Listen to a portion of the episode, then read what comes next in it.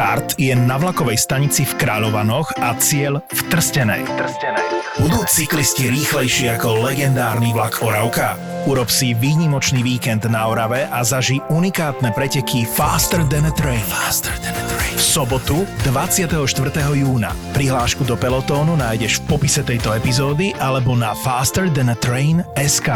Podcasty by ZAPO a podujatie Faster than a Train ti prinášajú SPP a Železničná spoločnosť Slovensko.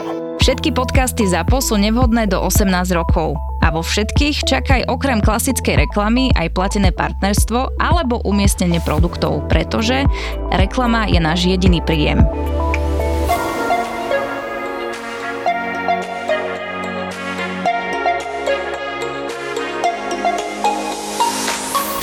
Môj kamarát, keď eh, vidí, že som nešťastná, tak mi vždy povie, že no. Akože sadnete a... Šanka, počúvaj. Pozdravím Radka.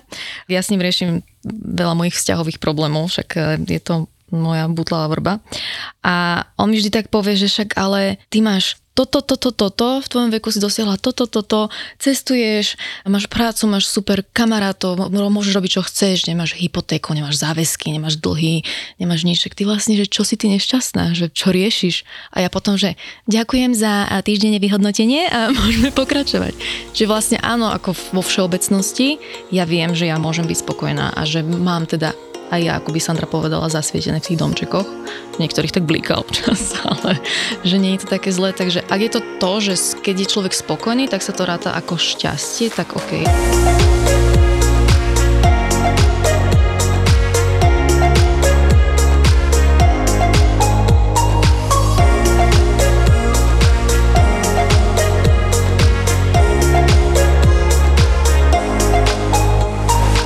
Dnes sa budeme baviť teda o tom, čo nás robí šťastnými a nešťastnými v našich životoch. S pánom psychologom Alešom Bednažikom a som extrémne rada, že prijal naše pozvanie. Si viac rada, ako keď tu boli iní hostia? Ja to na nevidím. Akože, Trošku viac sa usmieva. Trošku viacej, hej. To je možno preto, že uh, si hepitarian. No. A ja som tiež taký polohepitarian, takže možno preto, že sa cítim, že sme na podobnej vlne. Čo ma robí šťastnou? No, ja si taký pocit šťastia asi spájam uh, najviac s detstvom. Keď som mala taký, že až fyzický pocit šťastia, kedy ťa tak zaleje teplo na hrudi a proste sa strašne tešíš. A väčšinou to bolo, keď som išla s maminou po škole ku kamoške sa hrať. Hej, to bolo také, že skončí družina ideme sa, ideme sa hrať. Tak to si pamätám, že vtedy som bola taká šťastná. A v súčasnom živote zažívam šťastie hlavne pri cestovaní a najviac zažívam šťastie pri momentoch, keď som na pláži, keď už je takže 6 hodín po obede, zapada slnko, už len tak bez opalovacieho krému môžem ležať na tom piesku a taký Vánok na mňa fúka. Alebo keď je jasná noc a pozerám sa na hviezdy. A proste to je také, že pozeráš sa na ten život z také vtáčej perspektívy a si povieš, že aké to je krásne. Takže vtedy, vtedy viem byť, že šťastná. Neviem, jak to máte vy, ale toto a medziludské vzťahy ešte samozrejme. On mne teraz bude tak, akože simultáne ide v hlave, že či si tento pocit napríklad vieš preniesť do situácií, keď napríklad, že nie si šťastná, ale že si pripomenieš tento pocit, vieš, že, že tak silné v tebe ukotvené to šťastie niekde v nejakom šufličku, že to vieš vytiahnuť. Mňa teba zaujíma, lebo ja napríklad nad týmito vecami občas tak akože sa s nimi hrám, že či si nejaký môj starý pocit šťastia viem privodiť a spomenúť si na ten moment a na chvíľočku potom napríklad možno nie úplne zo šťastnej chvíle. Aspoň takéto slovičko, ktoré neúplne každý má rád, ale ja ho používam teraz dosť často, že ma tak trošku navibruje vyššie. Aspoň trošičku mi zvyši tú vibráciu a pomôže mi potom možno skôr sa dostať z nejakej takej situácie, v ktorej sa necítim úplne dobre. A na pláži si zvýši vibráciu, je dosť nebezpečné, lebo potom budeš mať piesok všade. A vytrpeš Nerobím to asi takto. Akože keď som nešťastná, tak idem sa prejsť von napríklad v noci alebo niekde do lesa, ale že by som vtedy myslela na západ slnka, tak nejak mi to tak nefunguje. Ale používaš znova tú prírodu. Áno, paradoxne ja. ja mestské dieťa čo si len hľadám cestu k prírode. Ale to je jedna z techník, ktorá sa odporúča, že ako presmerovanie pozornosti, lebo v princípe tomu, čomu venujeme pozornosť, to je to, čo prežívame. Takže ak prežívam niečo negatívneho, nepríjemného a neviem s tým nič urobiť, len má to nejaké riešenie, len sa blbo cítim, tak jedno z tých odporúčaní je naozaj presmerovať pozornosť a tá pozornosť sa dá presmerovať aj do minulých pozitívnych zážitkov, že to vlastne vyvoláš a je to OK, že to je regulérne úsporná technika, ktorá aj funguje. No tak ono sa tak hovorí, nie, že kam prúdi tvoja energia, tak e, tam prúdia potom aj tvoje emócie, že tak sa nakoniec aj e, cítiš, že čomu dávaš ten fokus, neviem, to No, tú pozornosť, tú pozornosť, hej. Takže tak sa to v tebe aj zrkadli. Ja si nevyvolávam, že pocity minulé, ale ja keď sa cítim nešťastná, a ja som to, sme sa tu bavili pred tým, ako sa tu zapol recording, a aj o tom, že čo s nami robil COVID. A ja som teda počas COVIDu vyhorela, alebo teda už končil COVID, ja som tak doplynula. A ja vtedy, aby som sa, akože by mi už úplne nehrablo, tak e, som si vtedy začala písať, že gratitude, alebo tie listy vďačnosti. A ja si pamätám, že na začiatku som, a myslím, že som toto už niekde hovorila, že som vôbec nevedela, čo si tam mám písať, hej. Že ja som si normálne na YouTube pušťala videá, kde baby rozprávali, čo si tam môžu písať. A ja som to, nie že jedenkrát si to googlila. Ja som to robila možno aj dva týždne, že kým som to išla si začať písať, tak som vždy bola, že, a je, že čo som tam písala a že jak to má vyzerať a že bože, toto je úplne divné, toto vôbec nemám pocit, že to takto má byť.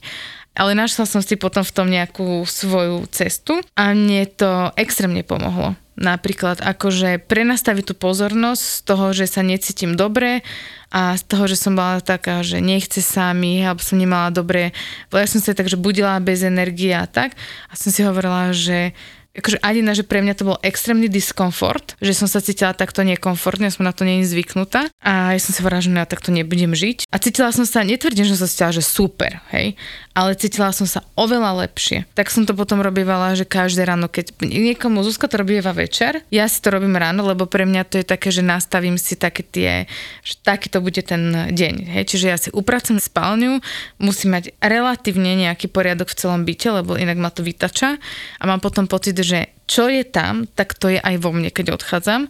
Takže ja som rada, keď to je, keď to je čisté. A potom, keď som si normálne, že sadla, spravila som si kávu a išla som si písať ten gratitude. A na to, že som bola napríklad zvyknutá mať veľmi také, že rýchle rána, že nestíhať, tak pre mňa to bola vec, ktorú som sa musela veľmi naučiť, hej. Lebo som odrazu musela si sádnuť na chvíľu, ukludniť sa a teda dať to na ten papier ale mne to akože úžasne naozaj, že super fungovalo v tom, aby som sa dokázala akože prenastaviť. Ja si teda robím ciele napríklad aj. Ja robím si, že krátkodobé, dlhodobé a také strednodobé, si to tak delím. A mne veľakrát sa potom ale dialo, že myslím, že to bola jedna súčasť môjho vyhorenia, že keď som sa na to pozerala, tak som si povedala, že vôbec sa mi to nepodarilo a že vôbec nie je tam, kde si mala byť a toto je úplná shit show Sandra a toto je proste, že bola. A vtedy som si povedala, že OK, že dobre, že tak uh, musím si nastavovať tie celé to mi, akože ja to chcem robiť, lebo to pre mňa niečo znajú, že akože ja chcem držať ten fokus na to, že kam chcem ísť ale nechcem sa akože takto zase tyranizovať, že keď mi to nevidie. Lebo to akože nie, nie, mi to tak asi nefunguje až tak dobre. A vtedy som sa začala zamýšľať nad tým, že dobre, tak keď mi to nevyšlo, takže čo ma vlastne štve na tom, že to nevyšlo. A vtedy som si začala aj také písať, že ako vôbec chcem, aby to všetko vyzeralo. A toto bolo pre mňa napríklad, že extrémne náročné na začiatku aj v minulom podcaste, keď sme tu mali psychologa Luda Dobšoviča, tak on mi sa baví napríklad o vzťahoch, hej, a on mi hovorí, že a čo pre teba znamená starostlivosť? A ja si uvedomím, že keď človek, lebo to tak akože pomenovávame, hej, a ja to tak robím, ale že nevždy sa zamyslím nad tým, že ako to presne má vyzerať. Hej, že ako má proste naozaj vyzerať to šťastie, že to, že čím naozaj chcem byť a že čo chcem zažívať ten eh, každý deň, skôr, že ako ma pomelie ten eh, život v takej tej rutine. Ja som veľký fanúšik rutiny, preto chodím každý čtvrtok s Maťou na kavu. Ale, ale... Tak ono to upokojuje aj mozog, vieš, že proste, lebo vieš presne, čo ťa čaká. tú energiu a to je napríklad, to sú moje rána. Takže to ja, ja úplne s tebou akože, ja mám síce tie rána iné, hej, že, že No, ty si úplne vyčilovaná. nie som vždy, ale teda ja naozaj, že ja si radšej privstanem, aby som sa na ten celý deň naladila. A toto mňa robí šťastnou. Už či to je ten pohyb, ale pohyb napríklad ja berem aj ako liek, keď uh, padám už do nejakých takých tých smutnejších vecí, alebo už cítim, že už je na mňa veľký tlak a začínam byť neúplne vo svojej koži, tak ja vtedy idem už cvičiť, behať a mám na to také všelijaké tanečné a takéto techniky, ale napríklad to ráno pre mňa je veľmi dôležité, lebo Mňa robí šťastnou to, že ja si môžem ráno urobiť presne podľa toho poradia, ktoré ja mám a ktoré mňa upokojuje a uspokojuje a naladí úplne na ten celý deň, tak ja mám presne tie jednotlivé kroky, že vstanem, napijem sa a teraz akože, bude to znieť ako z katalógu možno, ale ja fakt akože mám pohár vody pri posteli, ja si ho vypijem, lebo som si ho nachystala večer. Je to presne ten pohár, z ktorého rada pijem. Potom si idem postaviť čaj. Je to presne ten istý sačok čaju, ktorý mám každý jeden deň. Bože, to... doklad ten istý? Áno. Ja, nie. Taký vymačaný, hej? To robí inak moja babka. Už mám 10 rokov ten istý sáčok s čajom. Ten istý druh. ten istý druh, ale ako obmeniam to už potom, občas sa mi to zunuje, ale zatiaľ mám teraz dlhodobo jednu značku, spokojná som. No a, a potom vlastne idem akože však základná hygiena a ja potom idem na podložku. A tam sa deje úplne, že to gro moje, ktoré viem, že keby som aj čokoľvek z toho predtým vynechala, tak nemám z toho až také, nechcem povedať, že stavy, ale taký ten pocit, že čo mi není úplne dobre. Tá meditácia ranná moja, aj s tým flow na tej podložke, ktoré ja mám každý jeden deň, tak to je pre mňa úplne, že to je taký pocit šťastia, že ja tedy, keď otvorím oči, tak ja som že najšťastnejší človek na svete. Takže ten pocit, čo si ty opisovala si mi na tej pláži a na tom, že sa pozeráš na tie vlny, že vidíš to more, ten mesi... Eh, no tak takto sa tvárim ja ráno, keď otvorím oči po podložke.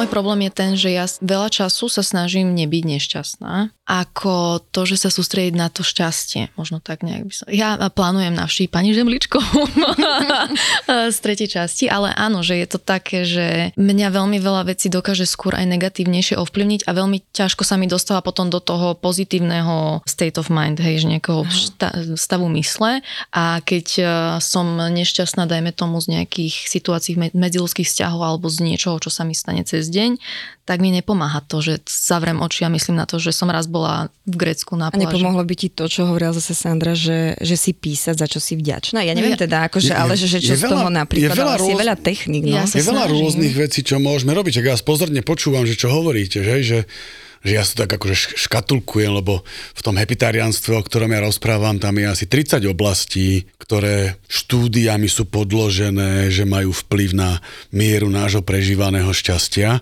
To, čo si ty si mi hovorila, časť je pôžitok, hej, že ležím v tom to teplé prežívam, ďalší, ďalší rozmer, to pozeranie na tie hviezdy a to more, to je zase taký ten pocit úžasu, ktorý máme voči tej veľkoleposti prírody a e, úžas patrí medzi pozitívne emócie, ktoré prinášajú aj ten pocit, že aha, že čo veľkého som svetkom, že wow. Hej. Potom to, čo si rozprávala Sandra o tej vďačnosti, to ja som si spomenul tiež na koronu, keď prišla korona na Slovensko, to bol nejaký marec, tak zrazu všetku prácu, čo som mal, tak som o ňu prišiel. Že zo dňa na deň nula, ja pracujem so skupinami hlavne, takže to, že zrazu nič. A bol že apríl, máj, jún, nič. A vtedy som začal chytať paniku, že nemám žiadny príjem tak samozrejme nevyrábal som žiadny príjem, ale začal som sa zaoberať vyrábaním web stránky vo WordPresse a vyrobil som si web stránku Hepitarian a urobil som 8-hodinový videokurs vďačnosti. Že ja som si načítaval veci okolo vďačnosti a urobil som, som si obe štúdio spravil doma som nahrával a vlastne som sa zamestnal sám. A teraz vrátim k tej vďačnosti, že, že napríklad ten rozdiel, že užívať si pôžitok a byť vďačný, že byť vďačný alebo sadnúť si na tú podložku, že to je aktívna vec. A že k tomu šťastiu sa dá ja keby byť otvorený ako príjimateľ tých príjemných vecí, to sa dá aj pri tej vďačnosti, alebo môžem aktívne robiť niečo preto, aby som so svojou hlavou, telom, okolím niečo aktívne robil. A tá aktivita má ako vedľajší produkt tie pocity šťastia, spokojnosti a zmysluplnosti. Ja vždycky ja hovorím o tých troch, že šťastie je, že aktuálne prežívanie, dlhodobá spokojnosť a pocit zmysluplnosti. Také trojrozmerné, ja, ja to rád popisujem opisujem, lebo niekedy môžeme sa učiť hodiny a hodiny na skúšku, nebaví nás to, je to frustrujúce, alebo kreslíme obraz, lebo vidím teraz tu na nejaké obrazy, hej, že kreslíme obrazy, to namáhavé, frustrujúce, nejeme, nepijeme, pracujeme, ale na konci máme strašný pocit zmysluplne stráveného času. Hej, preto tá zmysluplnosť má tam ten rozmer. No a pozorne to počúvam, že a ešte počujem takú vec, že trošku počujem to, že tá túžba po tom šťastí, že to je taká akože nebezpečná vec. Lebo v tej našej popkultúre, že to šťastie, to je taká rozšírená téma možno posledných, ja neviem, 50-40 rokov. Ináč... Odkedy nemáme vojny. Hej, hej, hej. Tak no, v našej, v no, našej A ináč vlastne to sem tam nejaký filozof vytiahol, že šťastie, ale že dneska v tej popkultúre je to strašne spojené s tým, že mali by sme byť šťastní. A v momente, ak by sme mali byť šťastní, tak to znižuje to šťastie. Že sa tým príliš zaoberáme. Že príliš sa zaoberáme tým, že sme nešťastní a sme šťastní, miesto toho, aby sme akože žili. Čiže robili to, čo treba, robili to, čo nás baví, robili to, čo od nás chcú iní, robili s inými to, čo si myslíme, že je dobré pre komunitu. Lebo volá, kedy ľudia, akože nehovorím, že boli šťastnejší ako dnes, Hej? Ale v tých výskumoch sa aj ukazuje to, že ľudia, ktorí príliš sa zaoberajú tým, či sú šťastní, tak to majú podobne ako s cieľmi, ktoré nedosiahli. Pre mňa akože ciele to je akože čert, keď sa zjaví. Hej? Lebo ciele možno trochu motivujú, ale hrozne frustrujú. A má ten cieľ, že byť šťastný, spôsobuje vlastne to, že my si furt, často si vyhodnocujeme, či sa cítim dostatočne dobre, alebo ne. A výsledkom je, že máme pocit, že ne. No ono je to podľa mňa také, že aj to, čo si ty Aleš povedal, že tak veľký tlak tej popkultúry, že by sme mali byť eh, stále šťastní, že ja to napríklad tiež vnímam, že ľudia sa veľa tom venujú a tiež mám veľakrát pocit, že ľudia ako keby čakajú, že môžu byť stále šťastní. Hej, že v každej veci, ale to neznamená, ja napríklad, že mňa brutálne baví, čo robím, hej, ale to neznamená, že nemám nikdy nervy. Že by som najradšej niekedy, nechcem povedať, že vystrela, že niekedy proste si aj zanadávam, hej, alebo si poviem, že, boha, že toto, že mo, ale že, že to je pre mňa, ja to berem tak, že ako prirodzenú súčasť a že napríklad ja osobne som nikdy nerozmýšľala nad tým, že a toto by som nemala cítiť, lebo oh, ja by som mala, no to sa nedá. Ja to berem tak, že keď som na celom spektre, alebo že dlhodobo sa zamyslím a moja emocia je pozitívna, tak je to úplne v pohode, že tam bolo 650 uh, eh, zlých náročných situácií, hej? Ale že keď som šťastná, spokoj, som akože spokojná celkovo, tak potom, že prečo, hej? By som to tak mala vyhodnocovať. Ale ja napríklad hovorím, o, že ja mám také, že domčeky šťastia to volám základ je, aby v každom svietilo aspoň jedno okno a že vtedy som že stabilizovaná. A vtedy, že môže byť aj lepšie, aby som sa cítila, že najšťastnejšia, hej. Ale... Zároveň... iba rozdiel, že elektrika alebo sviečky. Ale zároveň napríklad si úplne uvedomujem, že nie je úplne možné, aby vo všetkých domčekoch boli všetky svetla naraz zapálené. Hej, hej, hej. Ani že... není možné akože stále byť šťastný, že tá no. predstava je úplne úchylná. Sú také psychiatrické poruchy, alebo hej, že to není ani psychiatrická porucha, čo poviem, ale že sú také poruchy na sexuálnej úrovni, že žena má stále orgazmus, alebo muž, že má stále stoporený penis. Dokonca nedávno mi jeden kamarát hovoril, že sa mu to stalo a museli ísť do nemocnice. Hej, ale vlastne tá, to predstava toho neustáleho euforického šťastia je podobná tomu, že by ste vy mali non-stop orgazmus, alebo ja neustále orgazmus a to vedie k e, úplne že likvidácii života. Lebo sa vlastne nevieš sústrediť na nič iné, okay. iba na tú aktuálnu eufóriu, či už z orgazmu alebo zo šťastia.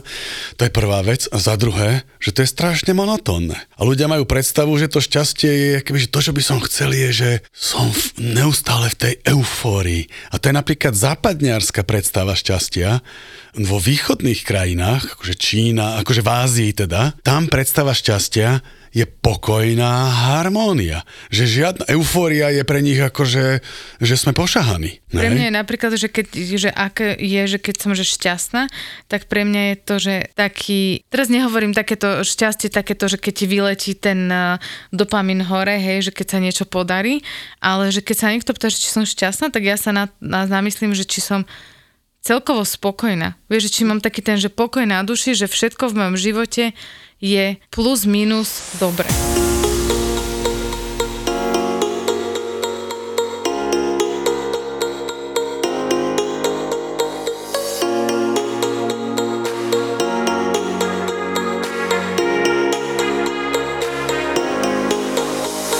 Otázka je, že čo nás robí nešťastnými. No Sandra, keď zhasneš v tých domčekoch. No, ja tam tak, že mám, že vzťahy, práca a Potom, že starostlivosť o seba, hej, alebo teda nejaké, že... To ťa robí nešťa... Akože keď nefungujú že, že keď vzťahy, nefungujú, keď veľa práce. áno, to dokážem s tým kopovať, to som sa naučila, že, že s, tým, s tým pracovať, ale napríklad paradoxne, keď začal COVID, tak vlastne tak strašne veľa vecí sa, sa dialo, že môj ocino ochorel, do toho začal COVID, hej, potom sa to na chvíľu stabilizovalo, potom naša, naša proste moja babka dostala poražku a Eh, do toho sa nám v robote proste, v pracovne sa mi to úplne že rozsypalo a ja si úplne pamätám, ako som išla jedenkrát do Bojnic a som revala, nechcem povedať, že celú cestu, ale značnú časť tej cesty.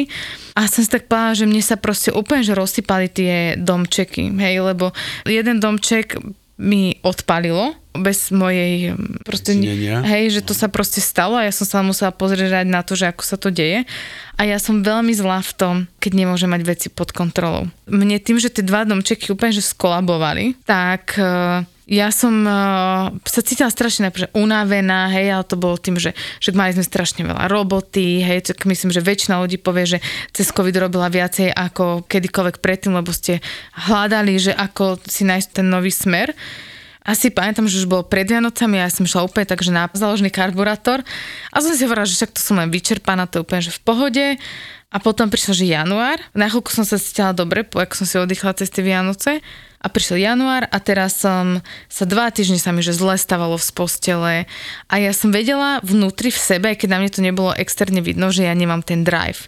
Ja som toto zažívala, že dva týždne rešpekt každému, kto to dokáže viac. A ja som si vtedy povedala, že ja, toto je normálne. Pre mňa to bol taký diskomfort, mňa to tak prefackalo a si hovorím, že ty kokos toto akože nemôžem takto žiť, že, že toto čo je. To je to vyhorenie, čo si zažila? Áno v ten deň, ak som si to uvedomila, som si spravila test na vyhorenie, lebo však som to počúvala stále medzi ľuďmi, ktorými som pracovala. Vyšlo mi, že 80% a si hovorím, no ja to do stovky teda akože odmietam dotiahnuť, že takto to fungovať nebude. Tak som zavolala kamarátovi, nech mi počuť si šla na psychologičku tam a poslala za ďalšími piatimi, nikto ma nechcel zobrať, lebo som nebola ťažký prípad, hej až ma teda jedna, jedna zlatá Julka o, zobrala a teraz je to už také komické, pretože tu rozprávame o tých našich príbehoch, ale ja som nikdy nehovorila veľa o tom, že ako sa ja cítim. A že som prvýkrát musela niečo povedať, že v súvislostiach, tak mne to normálne, že vyvalilo dekel, odrazu všetko dávalo zmysel a na druhý som šla do Pezinku a tam som revala zase po Laure a si hovorím, že no a toto bude môj prvý rozvod. A trvalo to rok hej, kým sa to sprocesovalo, ale pre mňa to bol extrémny pocit úlavy, že som si to identifikovala, že čo sa deje. Si povedal niekoľko zaujímavých vecí, ktoré podľa mňa nás robia nešťastnými, celkom generálne. Veľká časť ľudí naozaj si ničia život, že si nevšímajú, čo sa im deje v hlave a v organizme a prepasú vlastne tie signály toho tela a mysle, ktoré im hovorí, že spomal pre Boha, spomal, že nedri toľko. Takže podľa mňa veľká časť ľudí si robí nešťastie, že vlastne idú za tými cieľmi, že oni pozerajú dopredu a zabudajú pozerať, že čo sa im deje teraz. A tým sa dostanú napríklad do, do vyhorenia. Ďalšiu vec, ktorú si hovorila, už som zaputol. Ja aj tie súvislosti.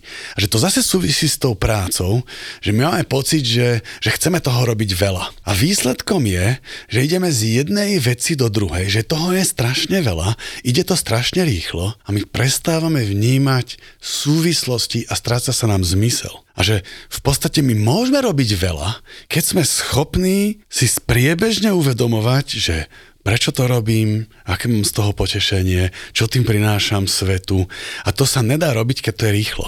Keď ideme z jednej akcie do druhej, to sa nedá urobiť. Treba sa fakt, že zastaviť a či to už je ráno, že meditujeme.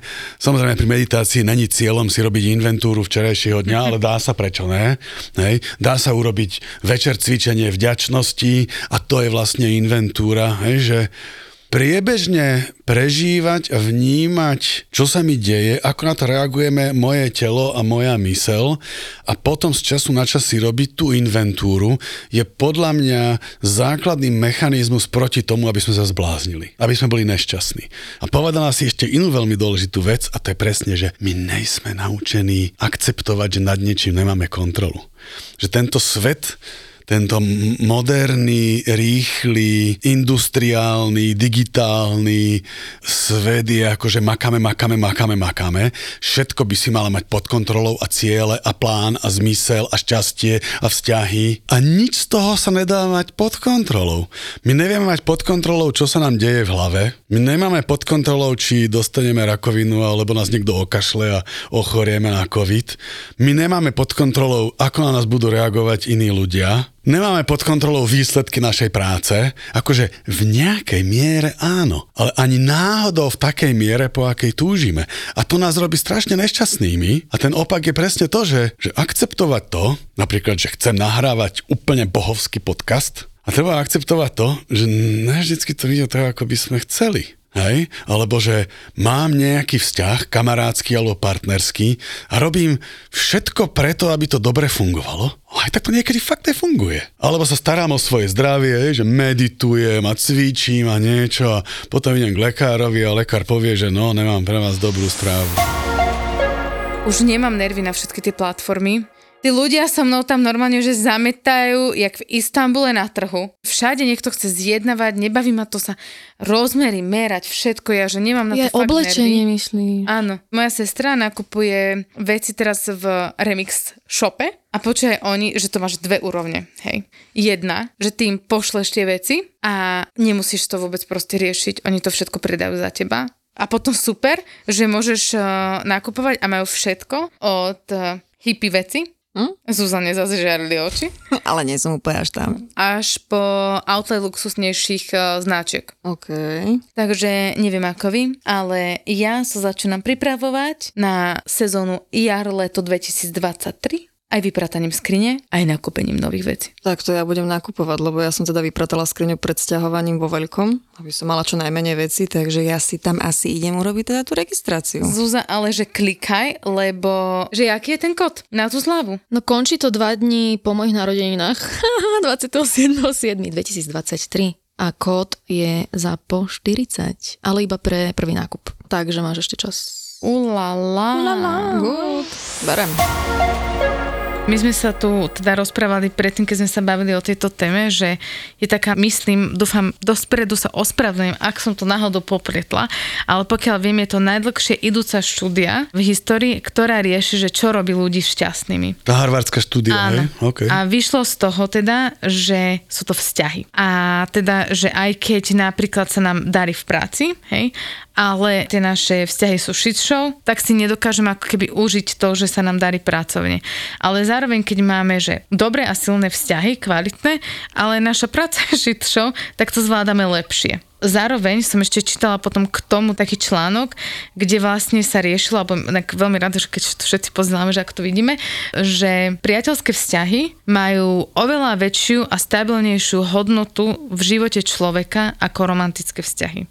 Že ja mám pocit, že celkovo sa vždy tak spoločensky sú veľmi glorifikované partnerské vzťahy, hej, mm-hmm. a tie romantické, ale podľa tých štúdí je to práve to priateľstvo, ktoré najviac robí tých ľudí šťastnými. A je to spojené s tými romantickými vzťahmi, lebo ľudia si predstavujú, že romantické vzťahy znamená, že stále byť aký ten zamilovaný, a pritom tá najkvalitnejšia fáza romantického vzťahu je, keď zamilovanie prejde a ostáva na priateľskej úrovni. Teraz nehovorím, že tam není sex. Je tam sex a je to všetko ostatné, čo je v tom romantickom, ale sa to premení na ten dobrý priateľský zväzok. Samozrejme, neizolujeme sa od tých ostatných kamarátov za to, že máme manželku mm, alebo manžela alebo partnera. Že to máš pravdu v tom, že, a to sme sa rozprávali predtým asi, ak sa zaplo to nahrávanie, že a toto je jedna z tých najhrozivejších vecí, ktorá sa deje tým najmladším generáciám, že vlastne voľa, kedy bolo úplne bežné si budovať tie vzťahy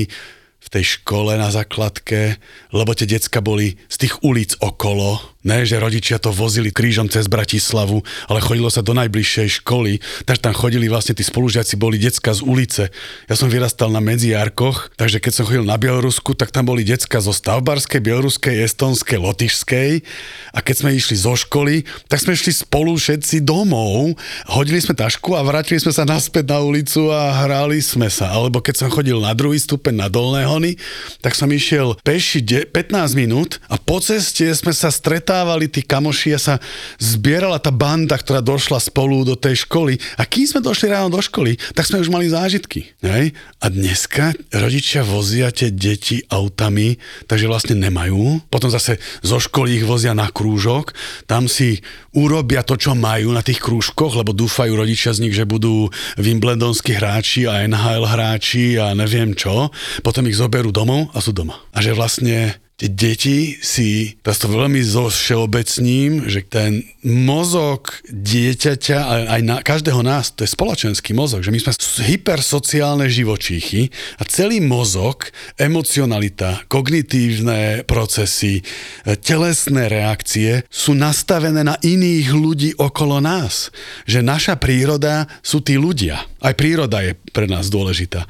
A teraz tie deti, keď miesto toho, aby 18 hodín bdelého stavu strávili nekonečnou interakciou s obrovským množstvom rovesníkov, starších, mladších, tak trávia dve hodiny. Jedna z takých eh, vecí, okrem toho, že je teraz, že generácia Z sa už teraz klarifikuje ako osamelá generácia, ale e, že napríklad veľa ľudí, čo nám e, píše, tak napríklad jedna z takých, že hot tém, ktoré si písala, pýtali na eventy, bolo, že ako si vytvárať priateľstva po 30 Hej, že keď napríklad, že jedna už má deti e, a že ako keby každý inklinuje k tomu, čo v tom živote akorát dan, danom prežíva a že nevedia tí ľudia ako keby navezovať, že tie nové vzťahy, hej, že si povedia, že toto sú presne tie, že zo základnej, zo strednej, zvyšky, hej, že toto je to, čo mám a ako keby, že všetko ostatné, okrem možno pár kolegov lepších, z ktorých stretli v práci, si nebudujú tie vzťahy.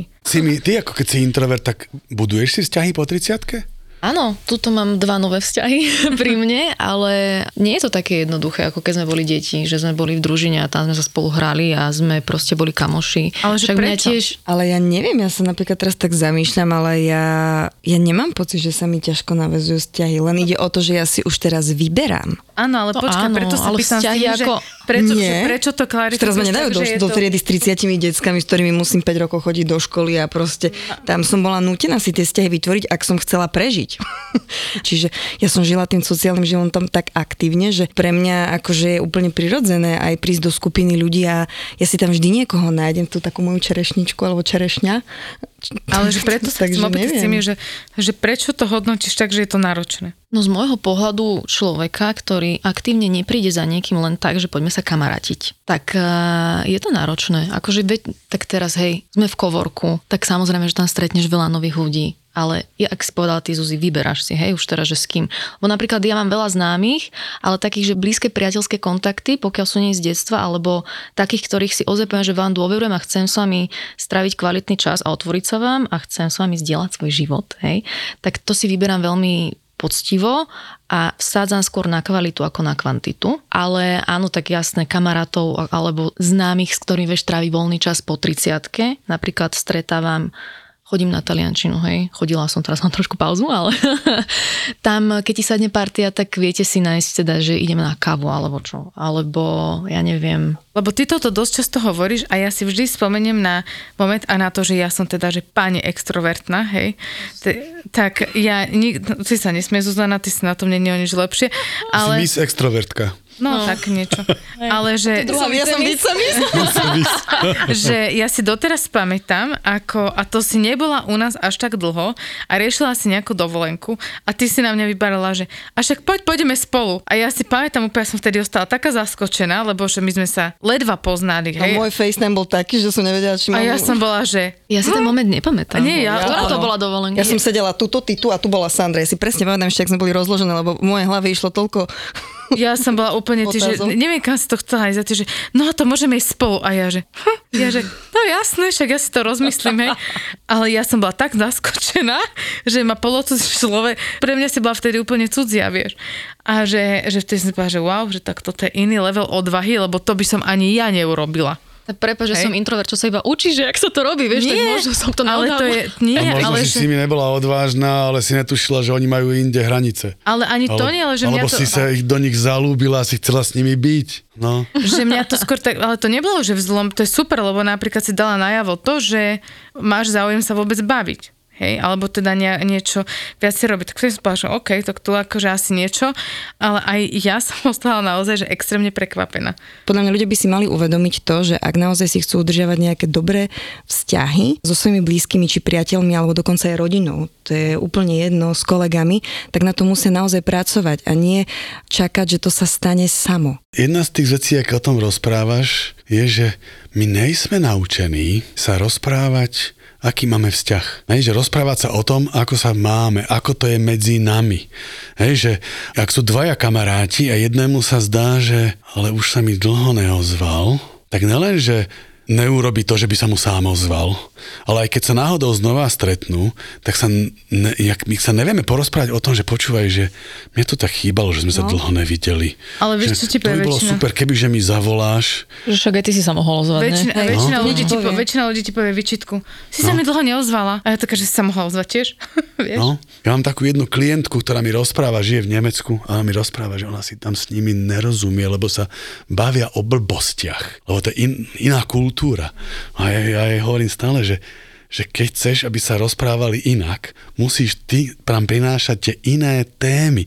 A že som presvedčený, že či to je Nemec, Iráčan, Tajčan, to premostenie do toho ľudského, že na to čakajú všetci. Boja sa toho, nevedia čo s tým, ale na to čakajú všetci. Ja tiež. Týmto by sme to mohli uzavrieť, aby Aleš mohol ísť na stretnutie. Áno, áno, ja idem teraz idem tiež na stretnutie, možno s budúcim kamarátom, lebo idem prvýkrát na stretnutie. No, no. Držíme ti s ním palce. Ďakujeme, ďakujeme, ja sa teším. No. Ďakujem za pozvanie. Teraz už chápem, prečo to bola skupinová terapia. že to je vlastne také zdieľanie. Áno. Ja som zvyknutý strašne mudrovať a vlastne som si uvedomil, že to je o tom, že, že sa rozprávame o tom, jak my veci prežívame. Teda ja som vám moc o sebe nepovedal, ale možno niekedy inokedy. Videl som Ramba a on si to ukul z jedného Roxoru za jednu noc. Záleží, jak to robíš. A to sa robilo, že mesiace, ale to bolo, že mesiace vystrihuješ. Proste beží švarcík a ty ho obťahuješ. Vole, OK. Ale to je stále v pohode. Ja mám kamoša, čo som zistil, že predáva pokémonské karty na československom trhu a slušne z toho žije. Do Harryho Pottera robil a on robí do Hollywoodu teraz veľa vecí. Mm. Ninja korytnačky sú úplný underground. Že ďalší Batman, keďže je to stále temnejšie a temnejšie, tak už vyjde ako podcast. Geek Fellas je ďalší originál od ZAPO. Dvaja Fellas si do podcastu volajú iných Fellas, Geeks a Nerds a riešia veci, ktorým vôbec nerozumia. Čokoľvek, čo súvisí s pánom prstiňou, čokoľvek, čo súvisí so Star Wars, s počítačovými hrami. Takého creepera tam. Ne, keď sme pri tých hororoch, eh, Kámo, strihať tento podcast bol horor, lebo nemáte konca.